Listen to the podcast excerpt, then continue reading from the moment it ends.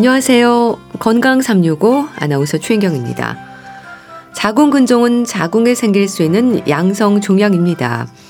여성들에게는 아주 흔하고요. 크기도 다양하고 여러 개의 근종을 지닌 분들도 많습니다. 증상이 없는 경우가 대부분이라서 검진에서 알게 되는 경우가 많은데요. 근종의 위치나 크기에 따라서는 월경의 양의 변화가 생긴다거나 배뇨장애 그리고 볼록하게 만져지기도 합니다. 양성 종양이어서 문제는 없는 걸까요? 치료가 필요한 부분일까요? 오늘은 자궁 근종에 대해서 알아보고요. 합병증으로의 위험으로 부담을 더하는 폐렴에 대해서도 살펴보겠습니다. 건강 365 김목경의 어느 60대 노부부의 이야기 듣고 시작하겠습니다. KBS 라디오 건강 365 함께하고 계십니다. 자궁 근종은 양성 종양이고요. 여성들에게 아주 흔히 있는 일입니다. 그래서인지 근종의 크기와 개수를 알고 있는 경우도 많은데요. 대부분 관찰하는 것으로 위험에 대한 관리를 이어가기는 하지만 위치나 크기에 따라서는 좀 더 적극적인 치료가 필요할 수 있다는 지적입니다. 자궁 근종 어떻게 이해하면 될까요? 인제대 의대 상계백병원 산부인과 노지연 교수와 함께합니다. 교수님 안녕하세요. 안녕하세요. 자궁 근종은 여성들에게 아주 흔하죠? 아, 예, 가장 흔한 질환으로 볼 수 있는데, 어, 자궁 근종은 가임기 여성의 한 25에서 35%에서 발생되고, 특히 35세 이상 여성에서는 4, 50%에서 발견되는 가장 흔한 종양이라고 생각하면 됩니다. 네. 우리가 보통 한 40대 여성, 한 3명 중에 2명 정도는 검사해보면 자궁 근종이 보일 정도로 산부인과 여성에서는 가장 흔한 질환입니다. 예. 근데 양성 종양이라서 크게 걱정하지 않는 경우가 대부분인데요. 근종이 흔한 증상인 건 왜 그렇습니까? 우선 자궁 근종의 원인을 정확히 알 수는 없는데 자궁 근종이 발생하는 건 자궁에 있는 세포 하나가 비정상적으로 커지면서 근종을 형성하는 것이거든요. 예. 그 원인은 뭐 가족력도 있고 뭐 환경적 요인도 있고 호르몬 노출 등도 있는데 이런 것들이 요인이 돼서 근종을 형성하는 게 굉장히 흔해진다고 보시면 되고 예. 그게 왜 흔하냐고 하면 사실 그건 정확하게 아직 알려져 있지는 않습니다. 예. 청소년 시기에도 근종은 있을 수 있는 거죠? 어, 그렇습니다. 그게 흔하지는 않은데 어린 청소년 시기에도 이제 에스트로겐에 노출이 되기 때문에 예. 근종이 있을 수는 있습니다. 하지만 흔하지는 않고 조금 나이가 들면서 근종은 더 많이 발생한다고 보시면 되겠습니다. 폐경이 되면 크기가 자연적으로 줄어들 수도 있다는 말도 하던데 그런가요? 예, 그렇습니다. 자궁 근종이 남포 호르몬, 즉 에스트로겐이라는 여성 호르몬의 영향을 받는 일종의 호르몬 의존성 종양이거든요. 그런데 폐경이 되면 이 에스트로겐 수치가 감소하면서 자연적으로 근종의 크기가 줄어들게 됩니다. 예. 근데 폐경 후에도 크게 변화가 없거나 오히려 커졌다는 분들도 있던데요. 이것도 맞는 얘기인가요?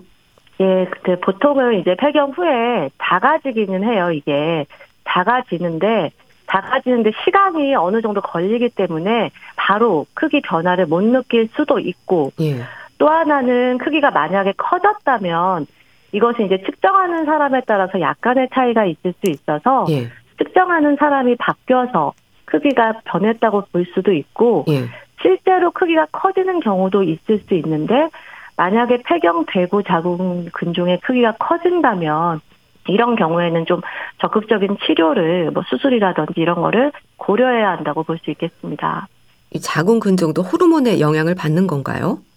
예, 자궁 근종은 대표적인 여성 호르몬인 에스트로겐의 영향을 받는 호르몬 의존성 종양이라서 우리가 이제 에스트로겐에 노출된 기간이 길수록 즉 초경이 빠르 빠르면 빠를수록 근종의 발생 위험이 좀 증가하고 네.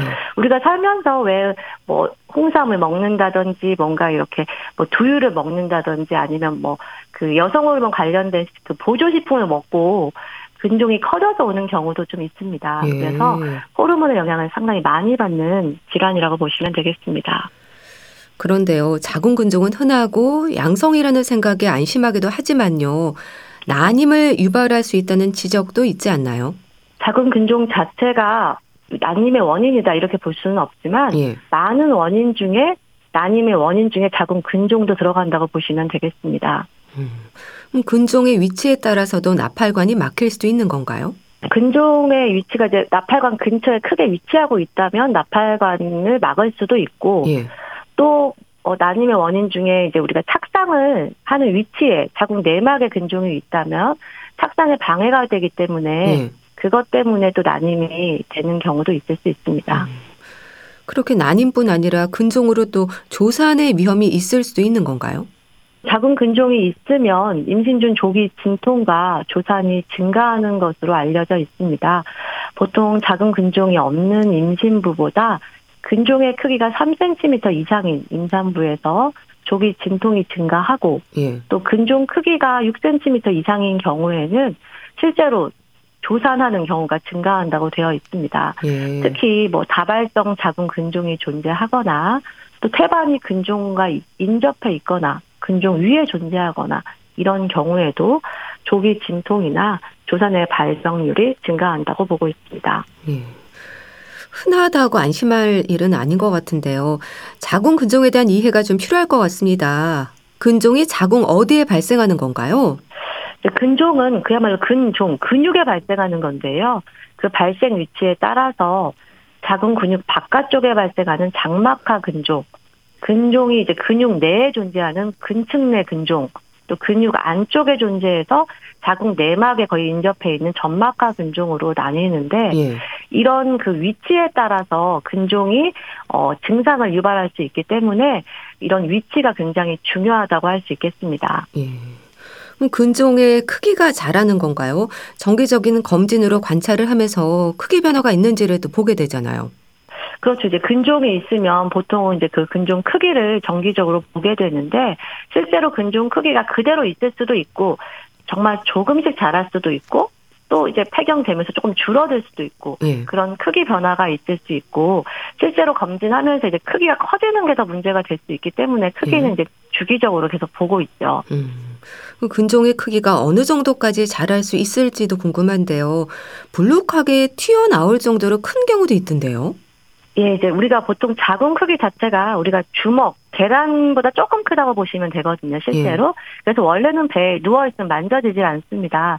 그런데 너무 큰 경우에는 거의 이제 애기 머리, 애기 머리가 한 직장 한 10cm 정도 되거든요. 예. 그 정도까지 커지는 경우도 있고, 실제 더 큰 경우에는 거의 복강을 다 채울 정도로 어. 직경 20cm가 넘어가는 아주 큰 근종도 있을 수 있기 때문에 보통 누워서 이렇게 딱딱하게 만져지는 경우가 있을 수 있습니다. 예. 그렇게 크기 변화가 생기는 건 왜 그렇습니까? 이렇게 근종이 커지는 것도 역시 호르몬의 영향이라고 보는데요. 어, 에스트로겐 함유 피임약 복용이 뭐 있었거나 아니면 뭐 호르몬제 복용 등이 있거나 어, 또 다른 여러 가지 요인이 있겠지만 실제로는 그렇게 똑같이 호르몬에 노출이 된다고 해도 예. 사람에 따라서 개인차가 있다고 보시면 되겠습니다. 결국에는 호르몬에 의해서 커지는 건데 그 사람이 얼마나 그 호르몬에 의해 반응을 해서 그 근종이 커지냐 그 차이라고 보시면 되겠습니다. 근종은 몇 개까지 가능한가요? 자궁 전체가 근종으로 둘러싸여 있는 경우도 있다고 하던데요. 그렇죠. 이제 근종은 뭐 크기를 몇 개까지라고 말할 수 없을 정도로 너무 다양해서 예. 큰 것이 한 개만 있는 경우도 있고 정말 작은 근종 막 수십 개가 다 그냥 자궁을 다 채우고 있는 경우도 있기 때문에 이게 꼭 몇 개까지라고 할 수는 없는데 가능하게 생길 수 있는 뭐 저는 많게는 거의 막 20개까지도 봤었거든요. 예. 그래서 자궁 전체가 다 혹으로 이루어진 경우도 있어서 몇 개까지라고 말하기는 어려울 것 같고 그 복강 내에 그 공간을 차지할 수 있는 그 범위까지는 가능할 수 있을 것 같습니다. 예. 뭐 다발성 또 거대 종양이라는 말이 근종에서 표현이 되던데요. 사람마다 무척 다양한 양상을 보이나 보죠. 예, 굉장히 이게 이제 근종이라는 게 그만큼 흔하고 또 사람마다 다양해서 정말 이 근종이 커도 뭐 별로 이렇게 증상 없는 사람도 있고 많은 사람도 있듯이 예. 이 종양의 크기도 굉장히 다양하다고 보시면 되겠습니다. 음. 그래서 이 근종은 어떻습니다. 이렇게 사람에 따라서 딱 특정지어서 말할 수는 없겠습니다. 예. 그럼 크기가 클수록 느껴지는 증상도 있는 건가요?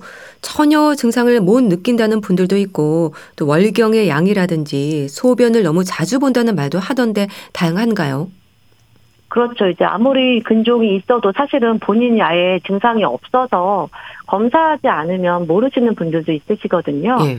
또 어, 근종이 크지 않고 또 별로 그렇게 심하지 않아 보여도 크기 자체만 보면 근데 증상이 심해서 오시는 분들도 있으시고 예. 그래서 근종의 어, 크기가 크면 당연히 증상을 느끼게 되지만 어 어느 정도 크기까지는 증상을 못 느끼시는 분들이 굉장히 많으시고 그렇다면 그래도 이제 우리 내가 어떤 증상으로 왔는데 근종이 진단되는 경우가 있잖아요. 예. 이제 그런 흔한 증상으로는 월경량이 너무 많은 경우, 어. 월경이 너무 많아서 뭐 어지럽고 빈혈이 있는 경우, 그 외에도 중간 중간에 월경 때가 아닌데 출혈이 있는 경우, 예.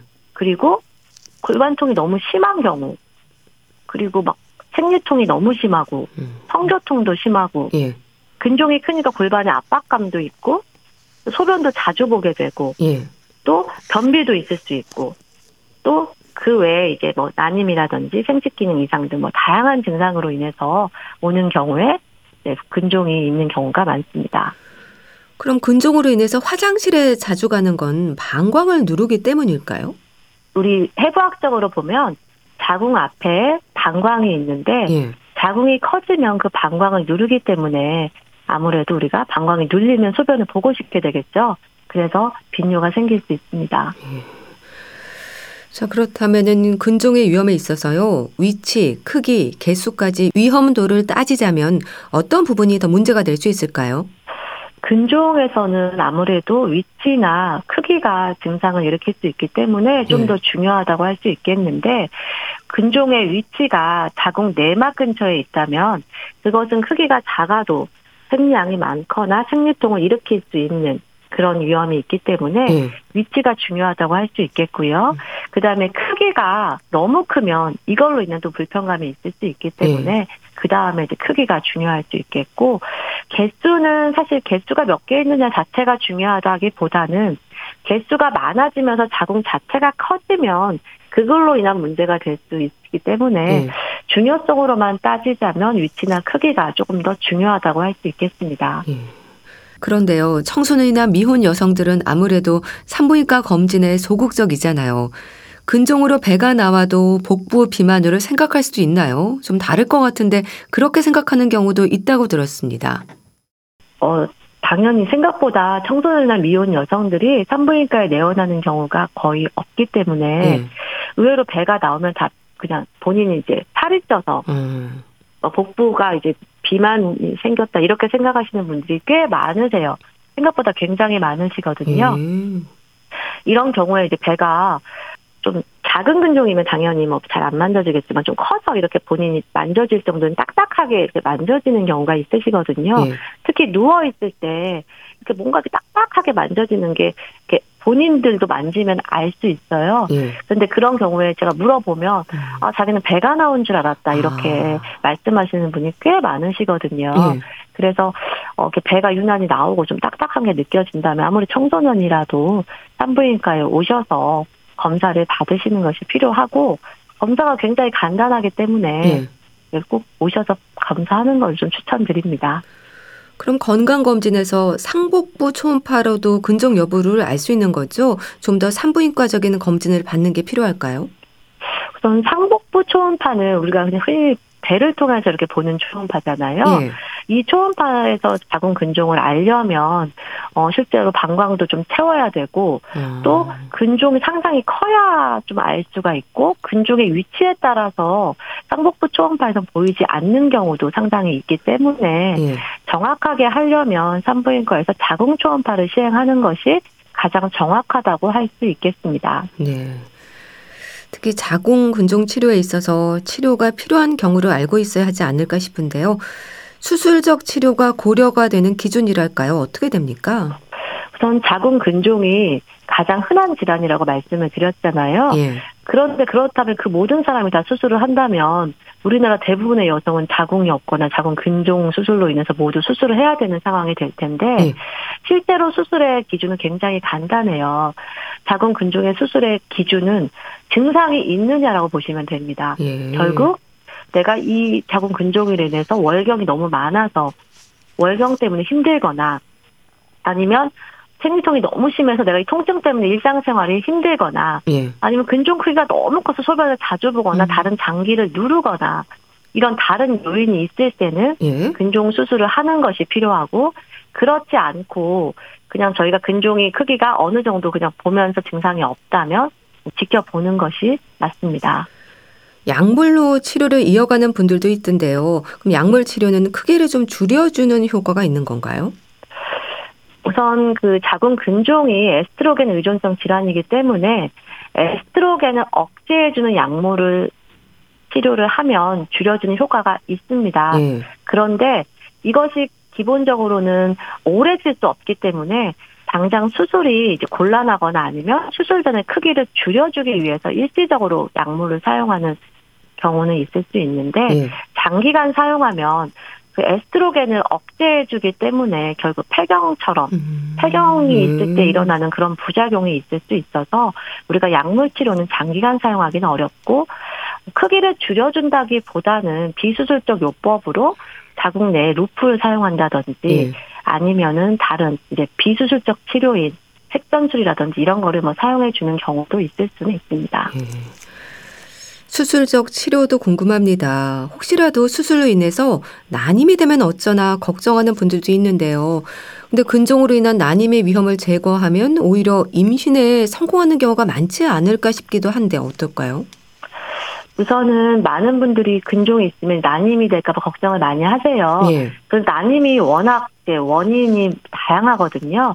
그래서 그 원인 중에 하나가 근종이 될 수는 있지만 예. 실제로 다른 원인을 못 찾았을 때 오히려 근종 수술을 하고 나면 어, 임신이 더 잘 되는 경우도 있을 수 있기 때문에 예. 꼭 근종 수술이 난임의 원인이 된다. 혹시 근종 수술하면 난임이 되지 않을까 이런 걱정은 안 하셔도 되고 하지만 이제 근종 수술을 하게 된다 된다면 오히려 임신을 하고 나서 예. 임신 전에 수술을 한다면 어, 임신하고 분만할 때 제왕절개를 하는 건 있을 수 있다. 그거는 알고 계시면 되는데 예. 근종 수술을 했다고 해서 꼭 난임이 될 수 있다. 이런 걱정 크게 안 하셔도 될 것 같습니다.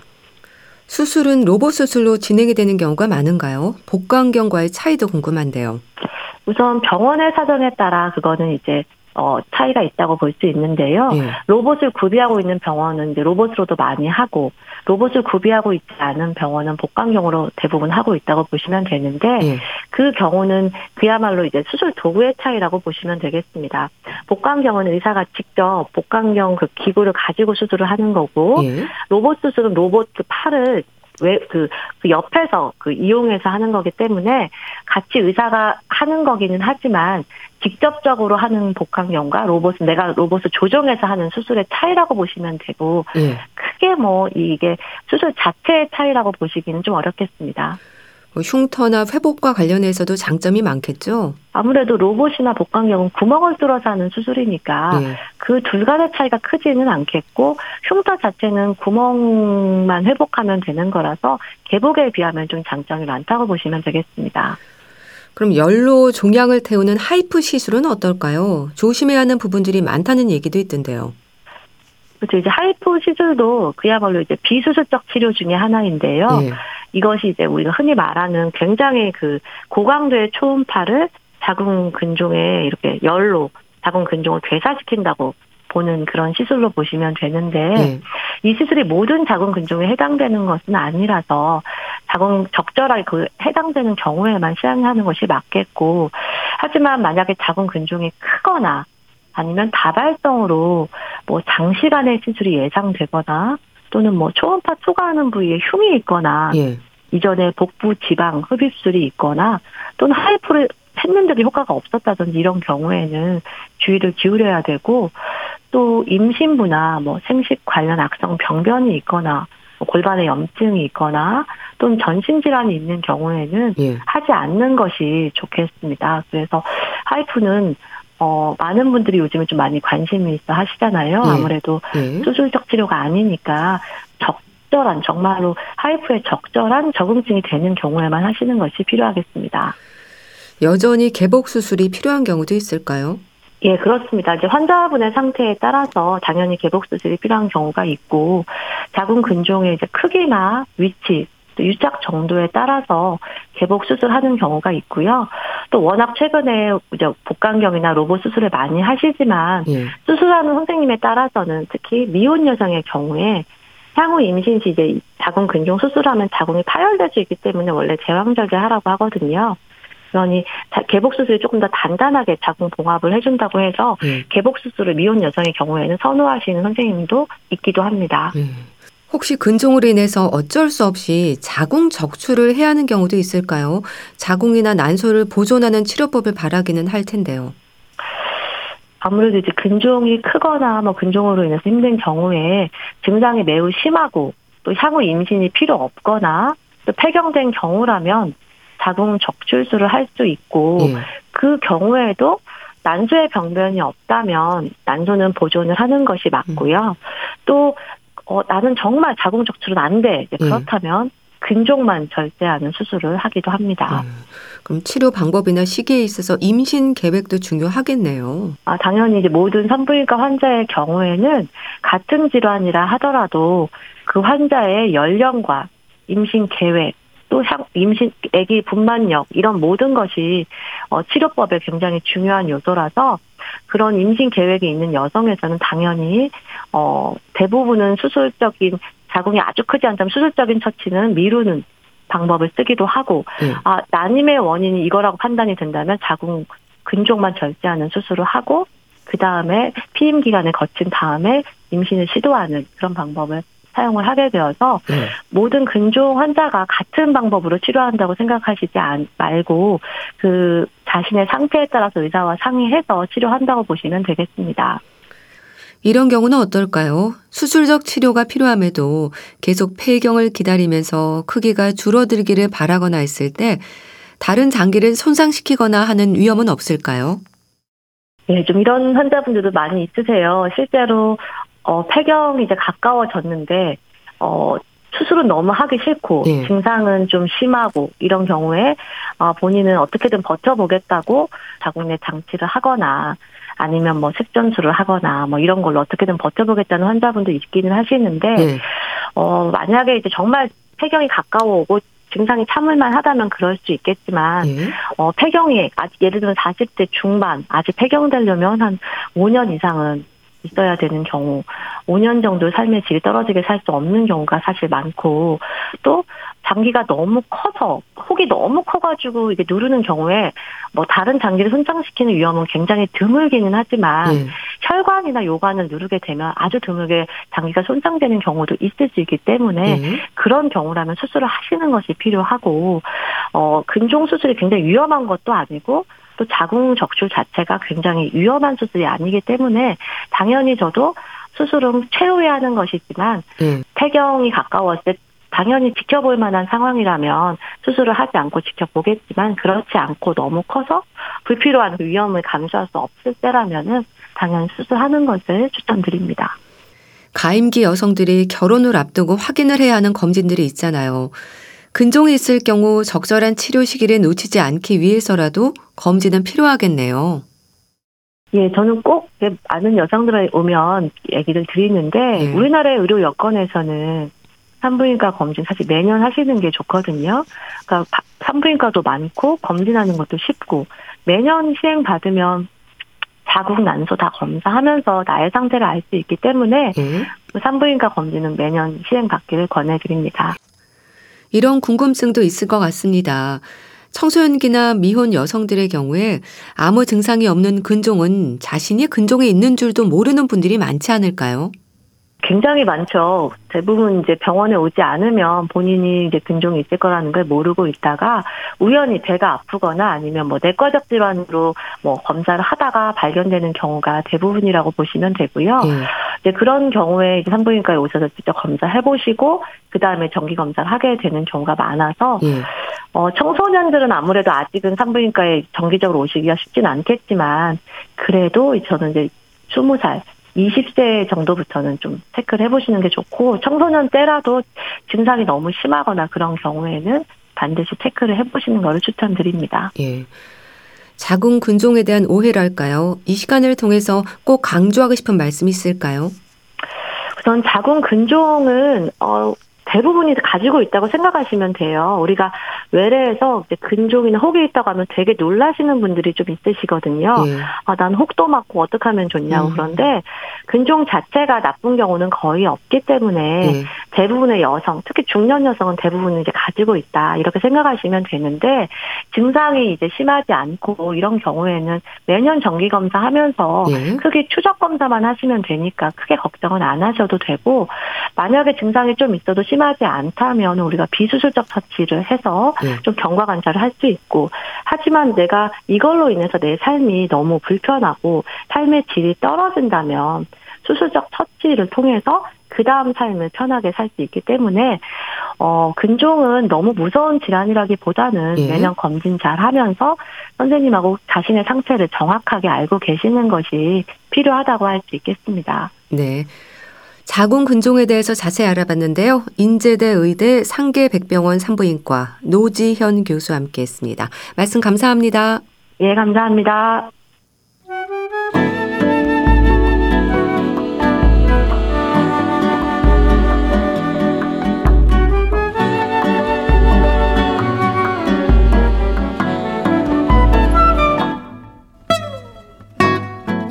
건강한 하루의 시작.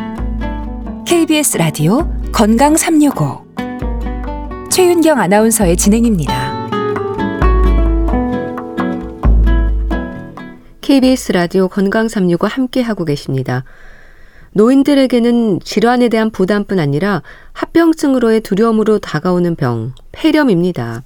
특히 암, 심장 질환과 함께 국내 3대 사망 원인으로도 지적이 되고 있어서 폐렴에 대한 불안감이 큰데요. 어떻게 조심해야 할까요? 대한의사협회 백현옥 부회장과 함께 합니다. 안녕하세요. 네, 안녕하십니까.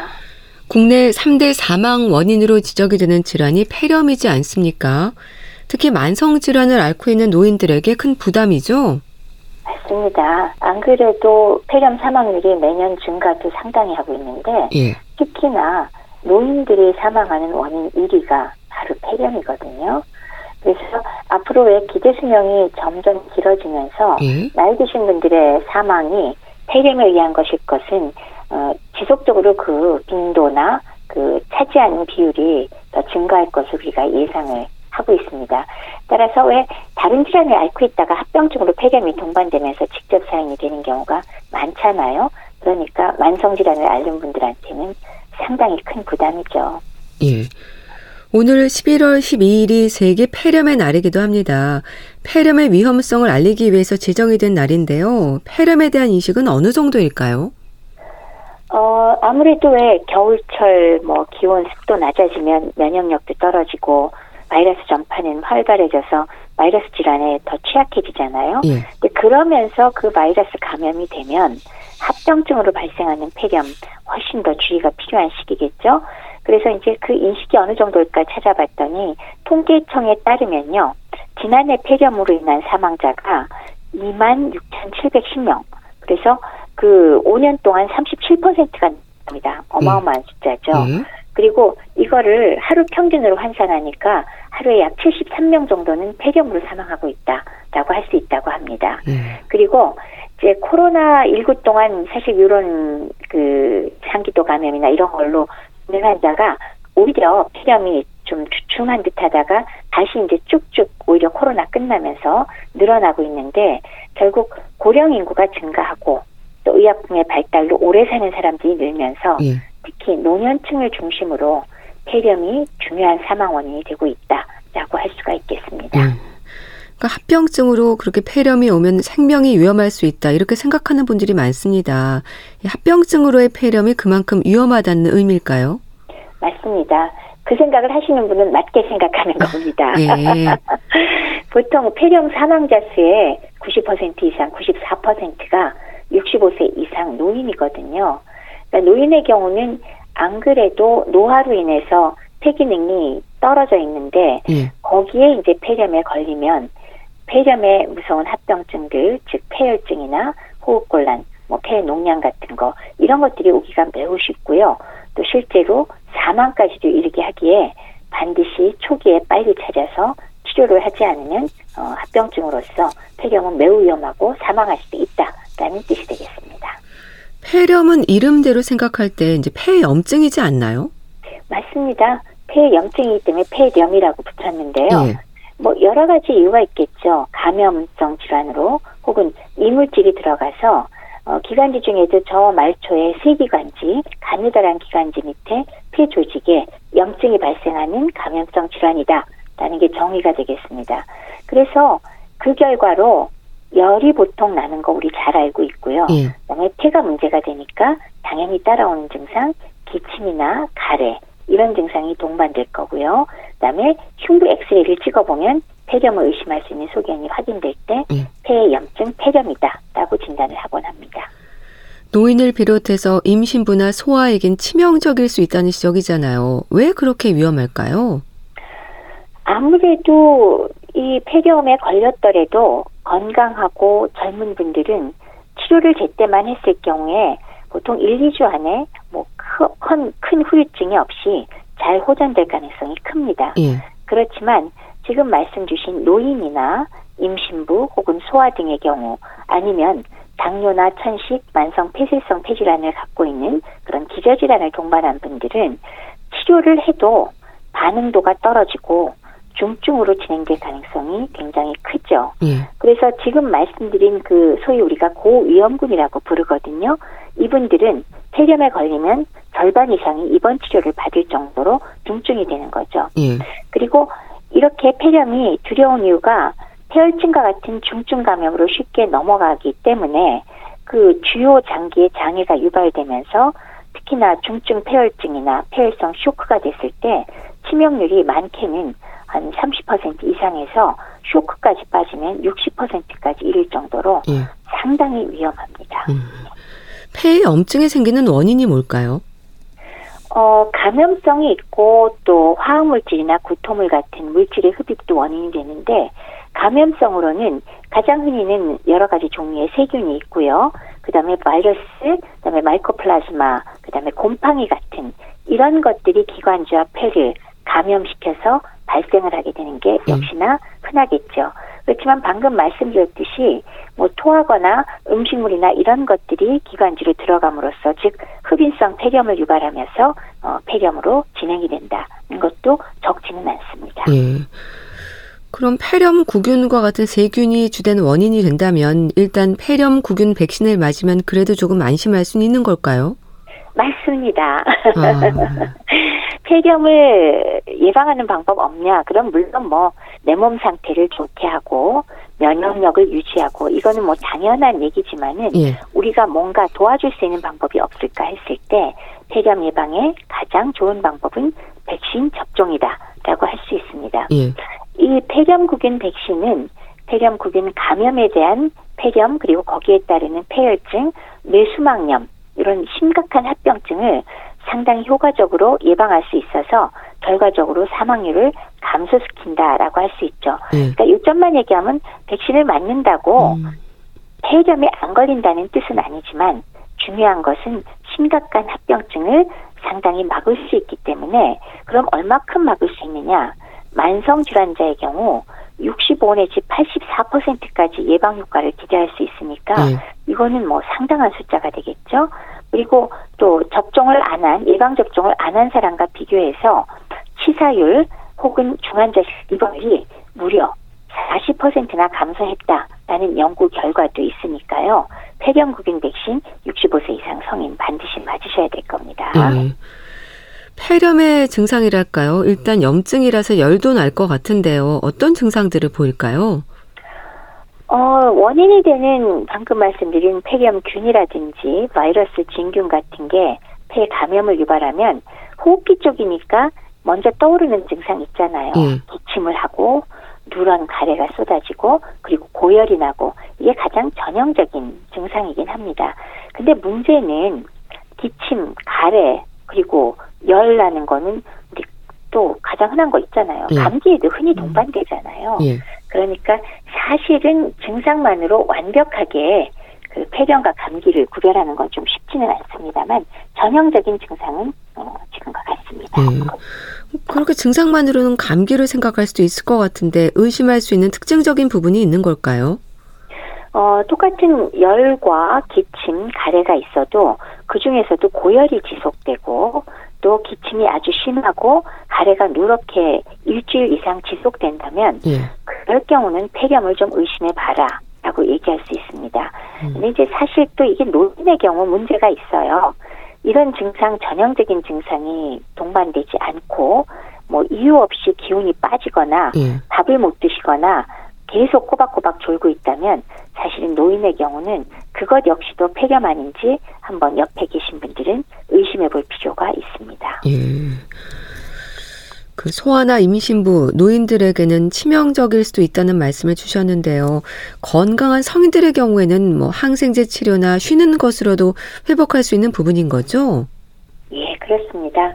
젊고 건강하면 적절한 항생제를 찾아서 치료하면서 휴식을 취하면 1주나 2주 이내에 대부분 후유증 없이 잘 회복할 수 있습니다. 예. 그 다만 중요한 것은 어떤 균에 의한 폐렴이냐를 잘 구별해서 감염 부위 항생제 내성 연구를 고려해서 예. 적절한 항생제를 선택해서 사용하는 것은 상당히 중요하지만 젊고 건강하기만 하다면 충분히 잘 회복할 수 있다는 뜻이지요. 예.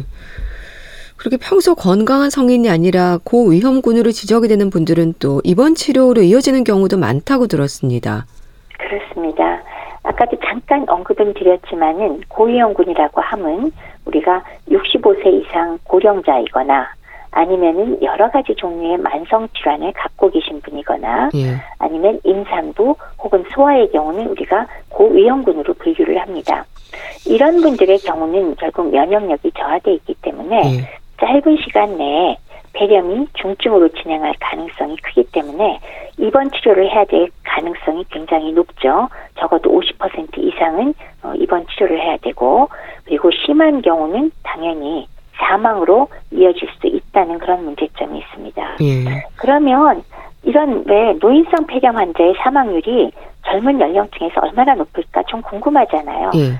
무려 3배에서 5배 정도 사망률이 높다고 합니다. 엄청난 숫자죠. 예. 그리고 실제로 폐렴에 의한 사망자를 들여다봤더니 10명 중 9명 이상은 65세 이상이더라. 그것은 결국 이렇게 고위험군은 폐렴에 의한 위험도가 매우 높아진다라고 할 수가 있겠습니다. 그럼 특히 폐렴으로 인해서 생길 수 있는 어떤 부분들을 우려하는 건가요? 그냥 약간의 폐렴이 염증 있다가 그냥 가라앉으면 사실 덜 무서울 텐데 그게 폐혈증과 같은 중증 감염으로 진행이 되는 가능성이 높아지기 때문입니다. 면역력이 떨어졌을 때 당연히 폐렴이 폐혈증으로 발전하면은 주요 장기에 장애를 유발하면서 중증 폐혈증 그리고 폐혈성 쇼크에 어, 이르게 되는데 예. 치사율이 각각 20 내지 35% 많게는 3분의 1이죠. 아니면 쇼크까지 빠지면 60%가 3분의 2 정도가 사망을 할 수 있으니까 예. 상당히 위험한 상황이 되겠습니다. 예. 폐혈증 같은 중증 감염으로 진행이 되는 경우도 실제로 많은가요? 어, 이게 노인의 경우라면은 많죠. 그래서 앞서 말씀드렸듯이 폐렴 사망자 수의 10명 중 9명, 94%가 65세 이상 노인이라고 말씀드렸거든요. 그래서 노인의 경우는 기본적으로 노화로 인해서 폐 자체가 이미 기능 저하에 빠져 있습니다. 그래서 여기에 폐렴에 걸리면 방금 말씀드린 중증 감염, 중증 합병증으로 바로 진행되는 경우가 매우 많기 때문에 예. 그러니까 10명 중 9명이 그렇게 폐렴 사망자 수의 10명 중 9명이 65세 이상 노인인 거죠. 예. 결국은 어, 고위험군의 경우는 매우 많다라고 할 수가 있겠습니다. 폐렴이 폐혈증으로 발전하면 어떤 위험으로 이어지나요? 폐혈성 쇼크가 걱정이 되는 건가요? 그렇죠. 폐렴에서 폐렴균이 그 단순히 폐에만 머물러 있지 않고 온몸을 혈류를 타고 다니는 것을 우리가 폐혈증이라고 하죠. 그래서 전신에 염증을 일으키게 되고요. 이게 더 진행되면 폐혈증성 쇼크가 돼서 혈압까지 뚝뚝 떨어지고 모든 장기가 망가지는 단계로 갑니다. 예. 그게 이제 사실 일단 가장 큰 문제고요. 두 번째는 폐를 전반적으로 침범을 하면서 급성 호흡곤란 증후군에 빠지게 되는데 이거는 숨 쉬는 것 자체가 어려워지는 이 두 가지가 사실은 가장 위험하다고 하겠고요. 예. 어, 아, 말씀드렸듯이 폐렴구균의 침습성 균열증, 폐혈증에 빠지면 노인 사망률은 3분의 2, 60%에 달하는 걸로 알려져 있습니다. 예. 미리 대비를 할 수 있으면 좋을 텐데요. 폐렴은 급성으로 오나요? 폐렴이란 질환 자체가 사실 급성입니다. 음. 그래서 예. 폐를 침범하면 여기는 숨을 쉬는 기관이기 있잖아요. 호흡을 하는 기관이기 때문에 어, 고열기침 가래가 특성이면서 바로 증상이 나오는데 다만 면역 상태가 너무 떨어져 있을 때 치료에 쉽게 반응하지 않고 치료 기간이 길어져서 폐렴을 한 달, 두 달, 석 달 치료했다라는 말은 그래서 나오는 게 되고요. 예. 그렇지만은 폐렴 자체의 그 성격은 급성 발병의 특성을 가지고 있다라고 할 수 있습니다. 예. 특히 노인들의 폐렴의 전형적인 증상으로 얘기가 되는 기침 가래가 없는 경우도 많다고 하던데요.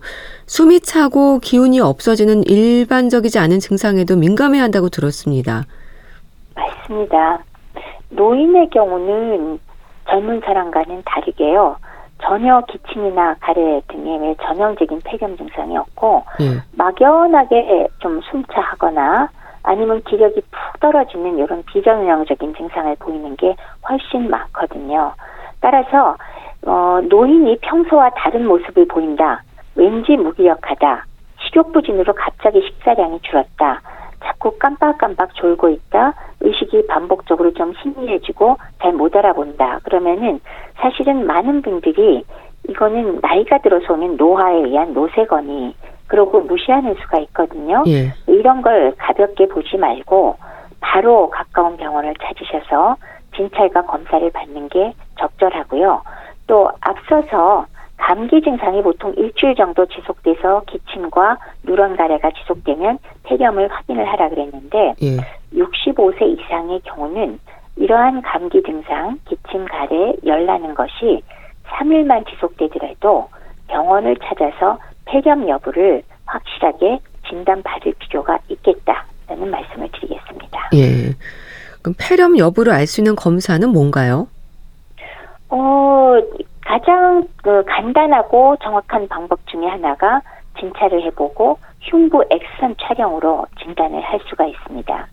그래서 대부분의 경우는 이걸로 진단이 거의 되지만은 어, 거기에 더해서 어, 폐렴의 손상 범위와 원인 등을 좀 더 정확히 판단하고자 할 때는 어, 흉부 CT 전사나 단층 촬영을 함께 하기도 하고요. 예. 거기에 이제 혈액 검사 동반할 수 있겠고 또 원인균을 찾기 위해서 객담 가래를 받아서 어, 배양 검사와 그리고 어, 혈액과 소변의 혈청 검사 등을 진행하기도 하는데 이런 거는 조금 어떤 종류의 균이냐를 찾기 위해서 검사하는 경우가 대부분입니다.